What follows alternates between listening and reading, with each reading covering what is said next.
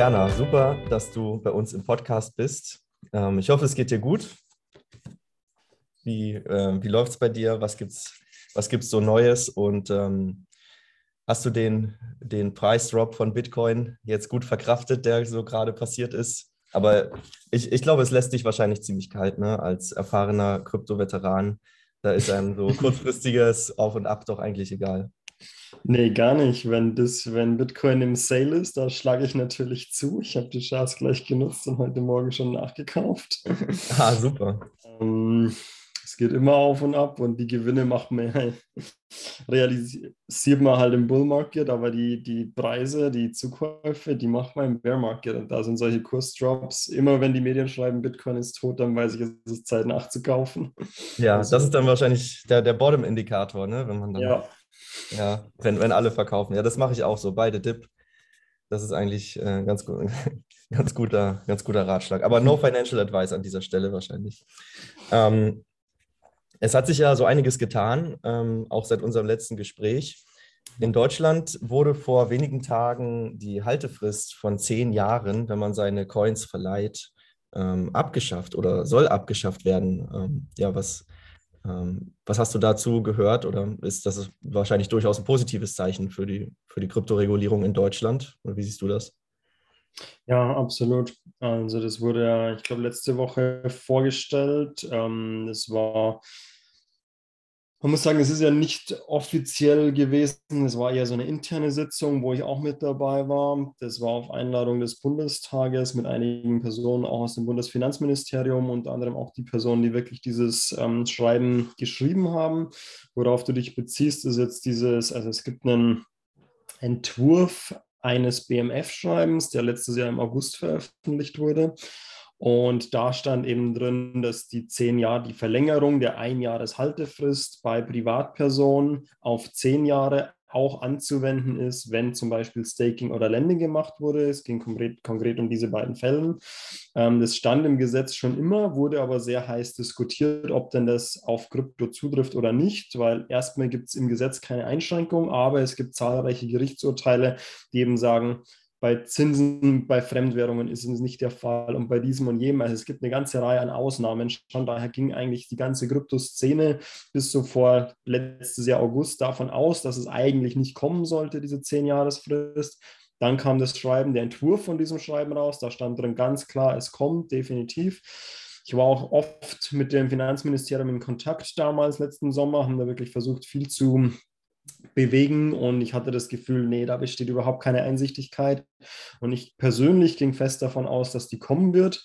Wahrscheinlich haben da jetzt die Wahlen und eine neue Partei im Finanzministerium nochmal ähm, das Ganze ein bisschen geschiftet und einen neuen Fokus reingebracht und jetzt war eben letzte Woche diese Veranstaltung, wo nochmal die Änderungen vorgestellt wurden. Also es geht ja nur darum, es ist ja eigentlich eine Klarstellung von Gesetzestexten für die Verwaltung. Dieses BMF-Schreiben ist ja nur für die Finanzverwaltung gültig. Klar, das sind die natürlich, die die, die, Einkommensteuererklärung bearbeiten. Daher betrifft es schon alles und es hat dann schon eine sehr, denke ich, sehr große Auswirkungen, auch fast einen gesetzlichen Charakter. Aber es ist kein neues Gesetz. Es muss nicht durch den Bundesrat. Es muss aber durchaus durch alle 16 Länderfinanzministerium und Bundesfinanzministerium und ist auch abgesprochen mit Politik und hin und her. Also da gibt es einen riesen Apparat drumherum,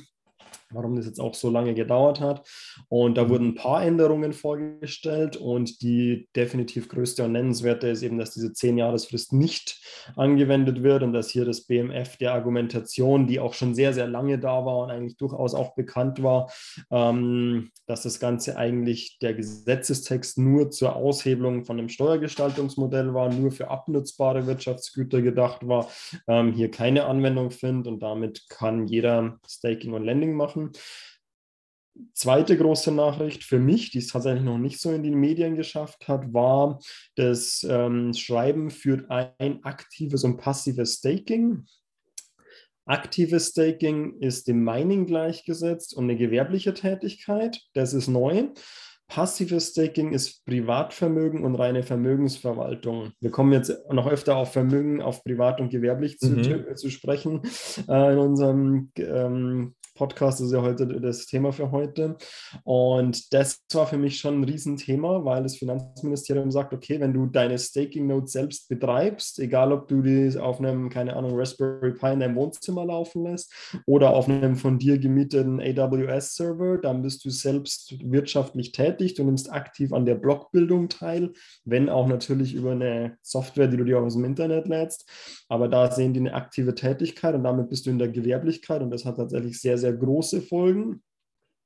Wenn du es über eine Exchange mhm. machst, wenn du es über einen Anbieter machst, dann bist du in der privaten Vermögensverwaltung und dann bist du eben nicht in dieser Gewerblichkeit.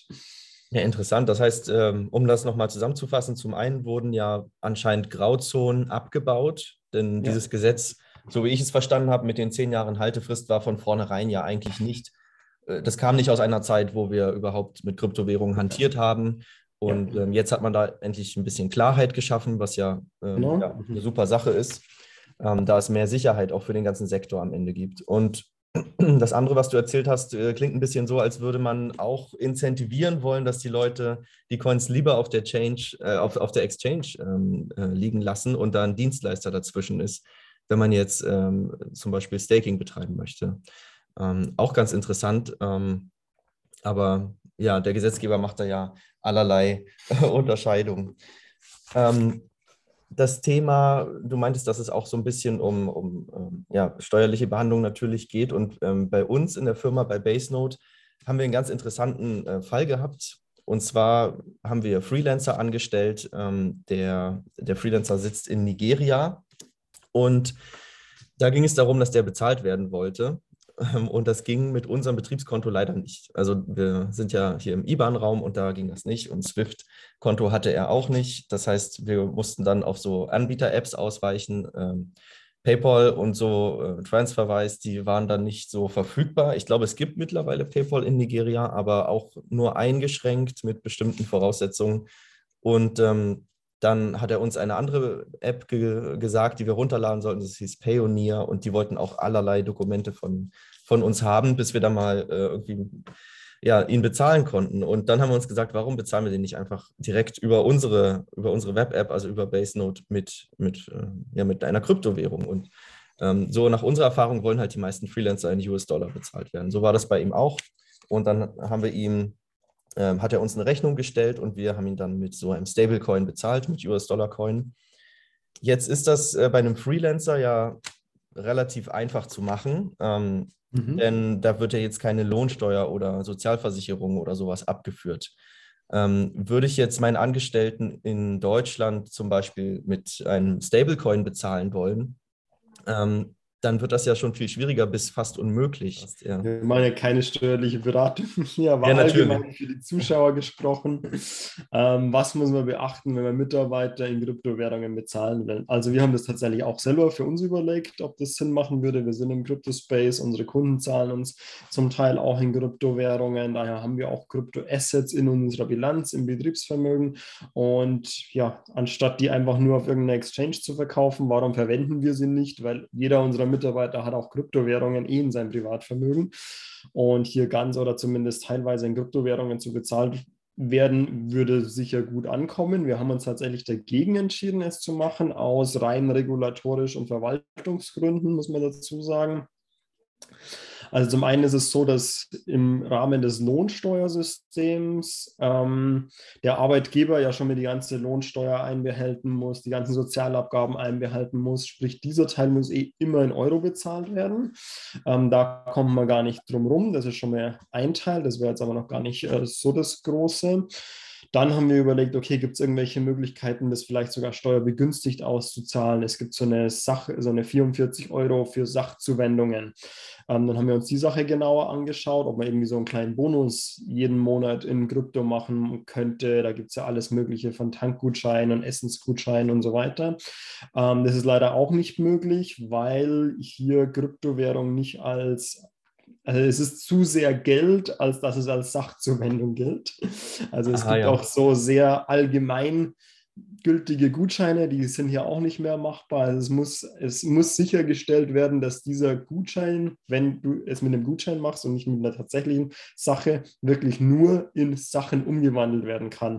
Und das ist halt bei Krypto nicht der Fall, weil es gibt Börsen und du kannst jederzeit dein Krypto auch in Geld umwandeln und nicht ah, nur in okay. Gegenstände. Deswegen, äh, sorry, und deswegen steht auf den Gutschein auch immer drauf, dass man diese nicht, nicht in Bar auszahlen kann. Genau. Weil dann kann ich die meinen Mitarbeitern als Bonus geben das ist kein, das ist nicht Geld genug, um, um dann äh, genau. versteuert zu werden, richtig?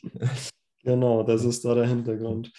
Genau. Dann haben wir überlegt, okay, man könnte es ja einfach als Gehaltsbestandteil machen.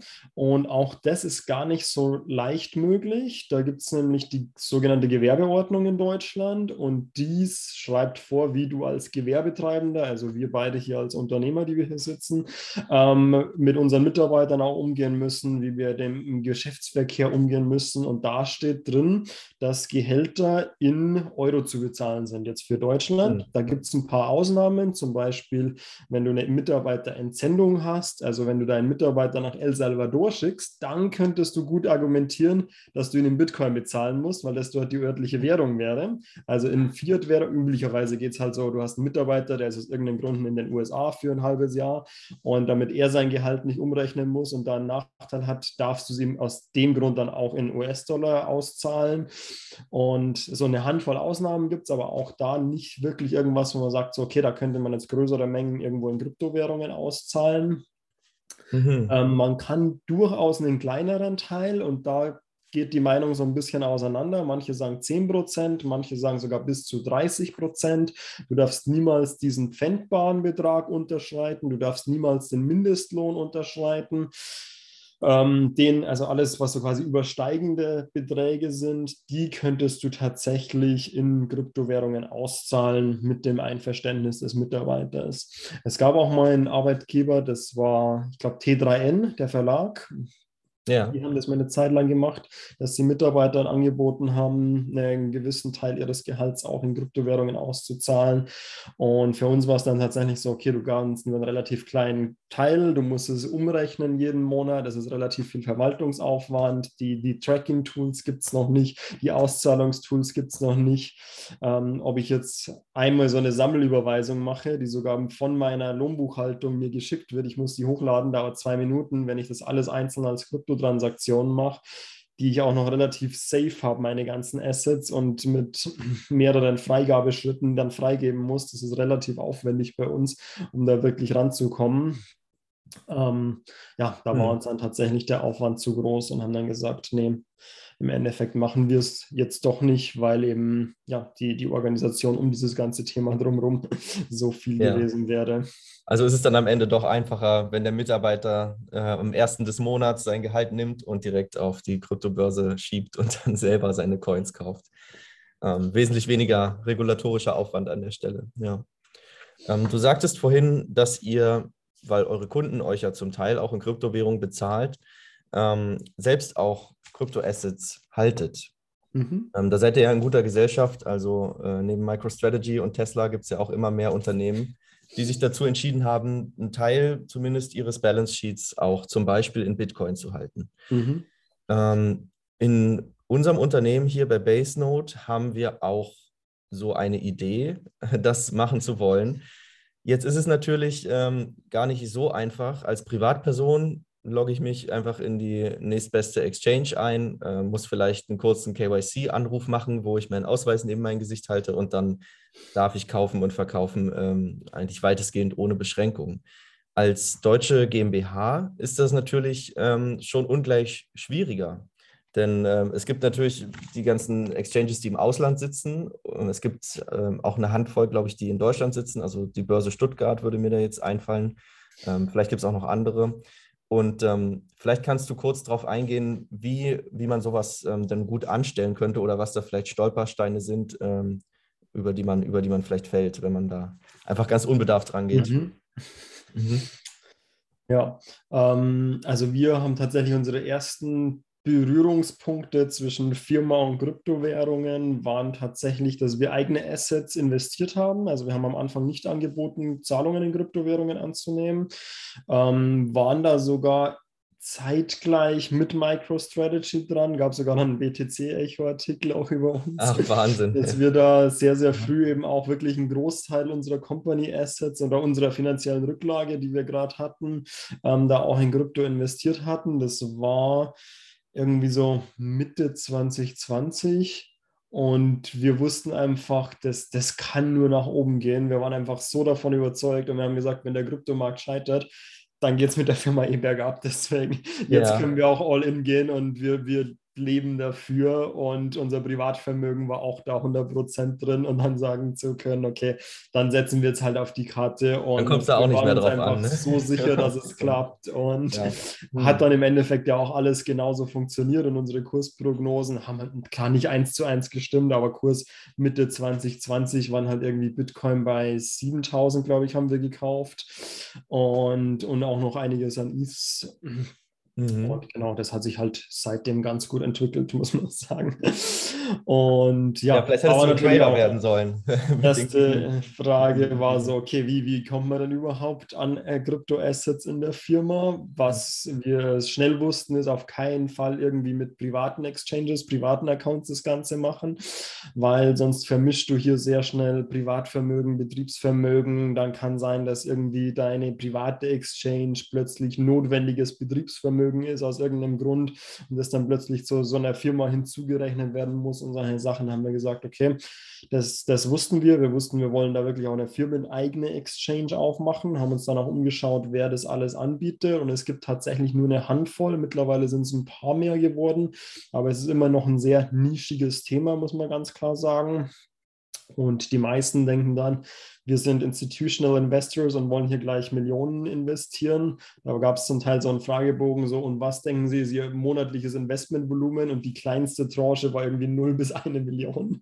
Und wir so, ja, das. Ja, ich meine, da sieht man ja auf jeden da Fall. Da sind drin, wir ne? drin, definitiv, aber in welchen Dimensionen ihr rechnet.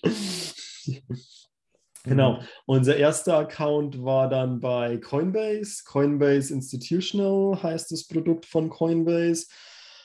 Ähm, ging relativ leicht, da haben wir dann auch die ersten Anschauen, oder nee, ging eigentlich gar nicht leicht, war schon relativ aufwendig. Wir haben bei Pecuna auch eine Holdingstruktur, das heißt, wir halten die Pecuna-Anteile nicht im Privatvermögen, mhm.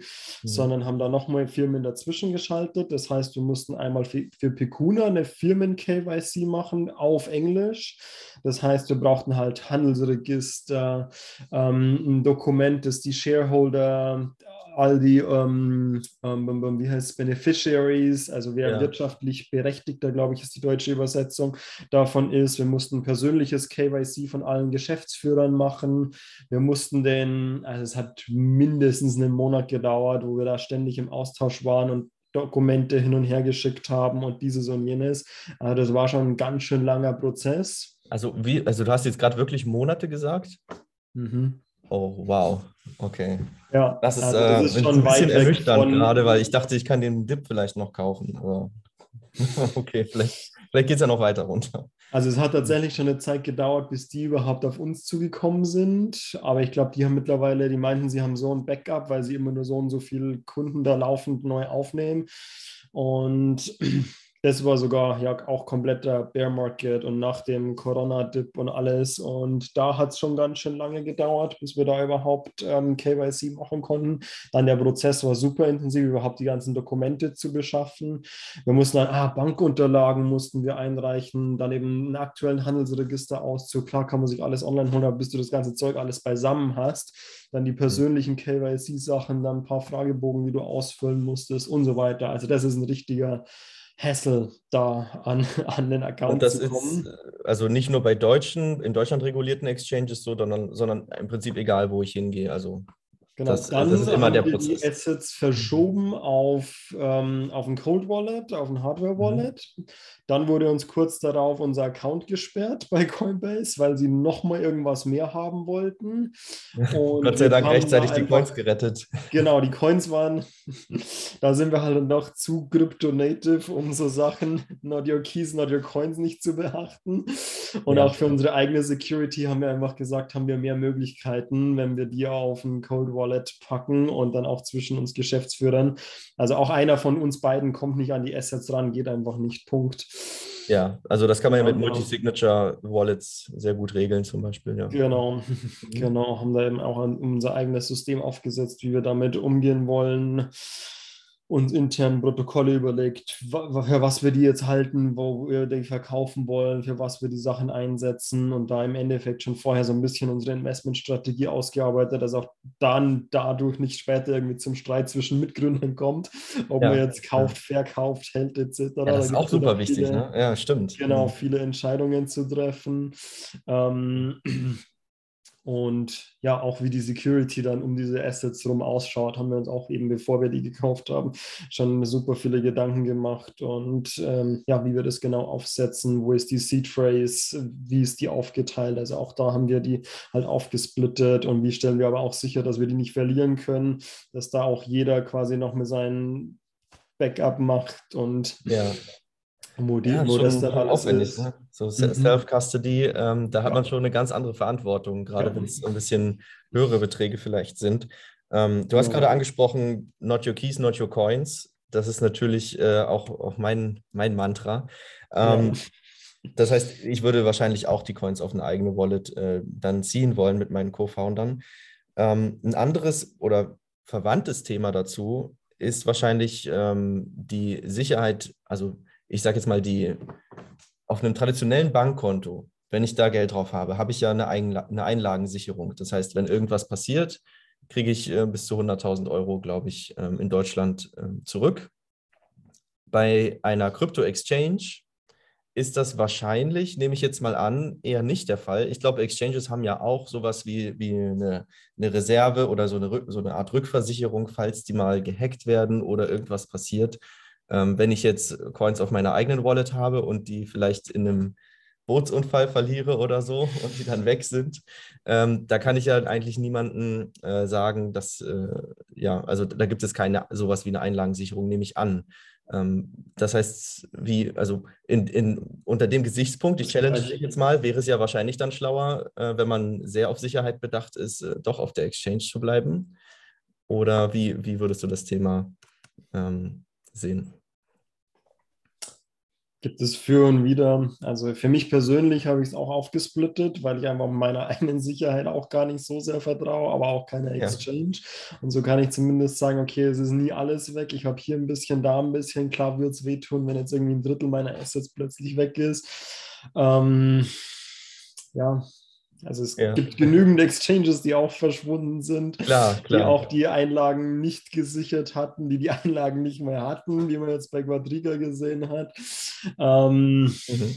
Also es, das, da sind wir wie im Privatbereich. Das ist wirklich so ein bisschen persönliches Feeling, was man sich selber zutraut, auch im Bereich Sicherheit, was die Exchange auch an Möglichkeiten gibt, was du da alles machen kannst mit so gut, Two-Step-Verification hat mittlerweile jeder Exchange, aber auch so Sachen wie Multisig und, und so Fault ähm, gibt es ja auch als Sub-Accounts bei manchen Exchanges.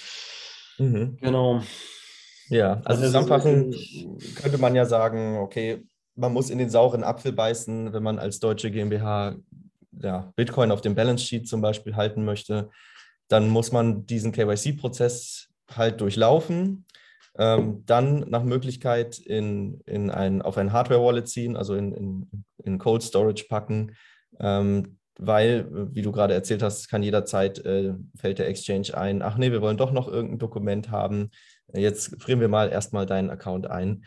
Ich glaube gar nicht, ich, ich schimpf gar nicht auf die Exchange. Nein, nein, also so, so wollte ich das auch nicht. Äh, da kommen neue EU-Regeln zu Travel Rule und Mika und Dark 8 und wie sie alle heißen. Das mhm. nächste, was kommen wird, ist die CARF, die Crypto Asset Reporting Framework von der OECD, dass Exchanges auch über die, die Bewegungen und die Accounts von ihren Kunden reporten müssen und so Sachen.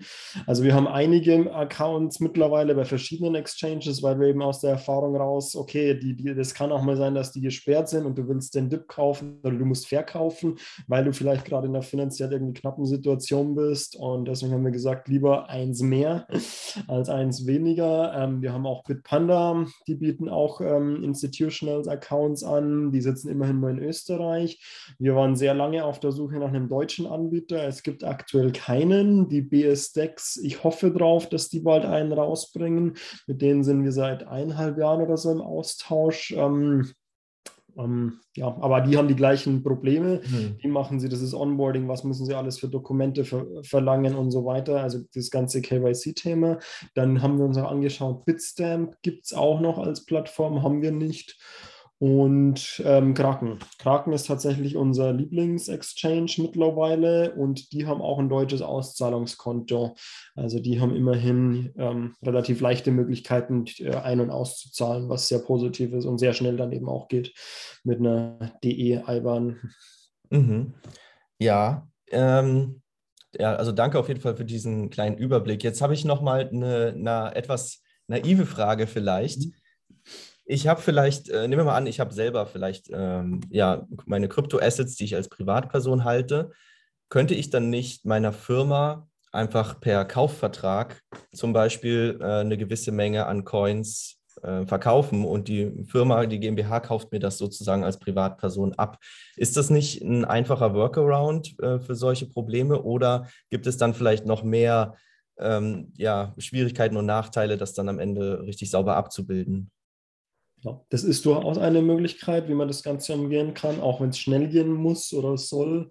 Ähm, sowas, also entweder man macht es mit sich selbst oder man macht es über so einen OTC-Deal mit jemand anderem. Da gibt es ja auch OTC-Anbieter, die sowas wirklich dann können, wo du sagst, hey, wir überweisen dir hier Geld oder Cash oder irgendwas hin und bekommen dann die Bitcoin oder anderen Kryptoassets. Ähm, wenn du es mit dir selber machst, musst du ein bisschen aufpassen, dass das Ganze auch gut dokumentiert ist. Also du hast gerade schon angesprochen, Verkaufsvertrag. Wenn du das hast, dann bist du schon mal super viel weiter wie die allermeisten, weil die ja. meisten halt doch einfach machen und hin und her schieben und man denkt gar nicht so drum ran. Und gerade wenn man in dieser Gründungsphase ist und wenn es die erste Firma ist, da wirklich zu sagen, ich muss hier super sauber separieren, was ist mein Privatvermögen, was ist Firmenvermögen, ich darf die nicht vermischen, weil es gibt nur Probleme und nur Ärger. Wenn du sagst, klar, du machst einen Kaufvertrag, der Kaufvertrag ist fremdüblich, da steht ein aktueller Kurs drin, der Kurs entspricht irgendeinem Kurs und man sagen kann, okay, das ist einigermaßen realistisch. Wenn du dir jetzt für 1 Euro pro Bitcoin die Kryptos verkauft, dann würde man sagen, nee, das ist wahrscheinlich, oder was wollte Warren Buffett zahlen? 25 Dollar. Für alle Bitcoin Für alle der, Bitcoins, der Welt. genau. So. Ja. Aber meinen kriegt er nicht. dann, ähm, dann würde man durchaus sagen, würde das Finanzamt sagen, nee, das ist nicht fremdüblich, ähm, kann so nicht angewertet, angesetzt werden. Wir behandeln das Ganze so, als hätte es nicht stattgefunden. Und dann hast du irgendwie deine private Assets in irgendwelchen Krypto-Firmen-Sachen mit verstrickt, weil du die ja wieder, keine Ahnung, für deinen Freelancer bezahlt hast oder irgendwelche anderen ja. Sachen damit gemacht hast. Und das wird dann alles relativ komplizierter, wenn du sagst, hey, du machst es so, du hast auch die Banküberweisung zum gleichen Tag mit Verwendungszweck, Bezug auf dieses, ähm, auf deinen Vertrag, den du da geschlossen hast, dann ist es durchaus eine Möglichkeit, ja. Okay, interessant, ja. Aber als Dauerlösung wahrscheinlich auch nicht so elegant ähm, dann doch lieber auf den Exchange-Account warten. Ähm, wir, um vielleicht so ein bisschen auch äh, zum, zum Ende zu kommen, wir sind, glaube ich, schon fast äh, an der Zeit.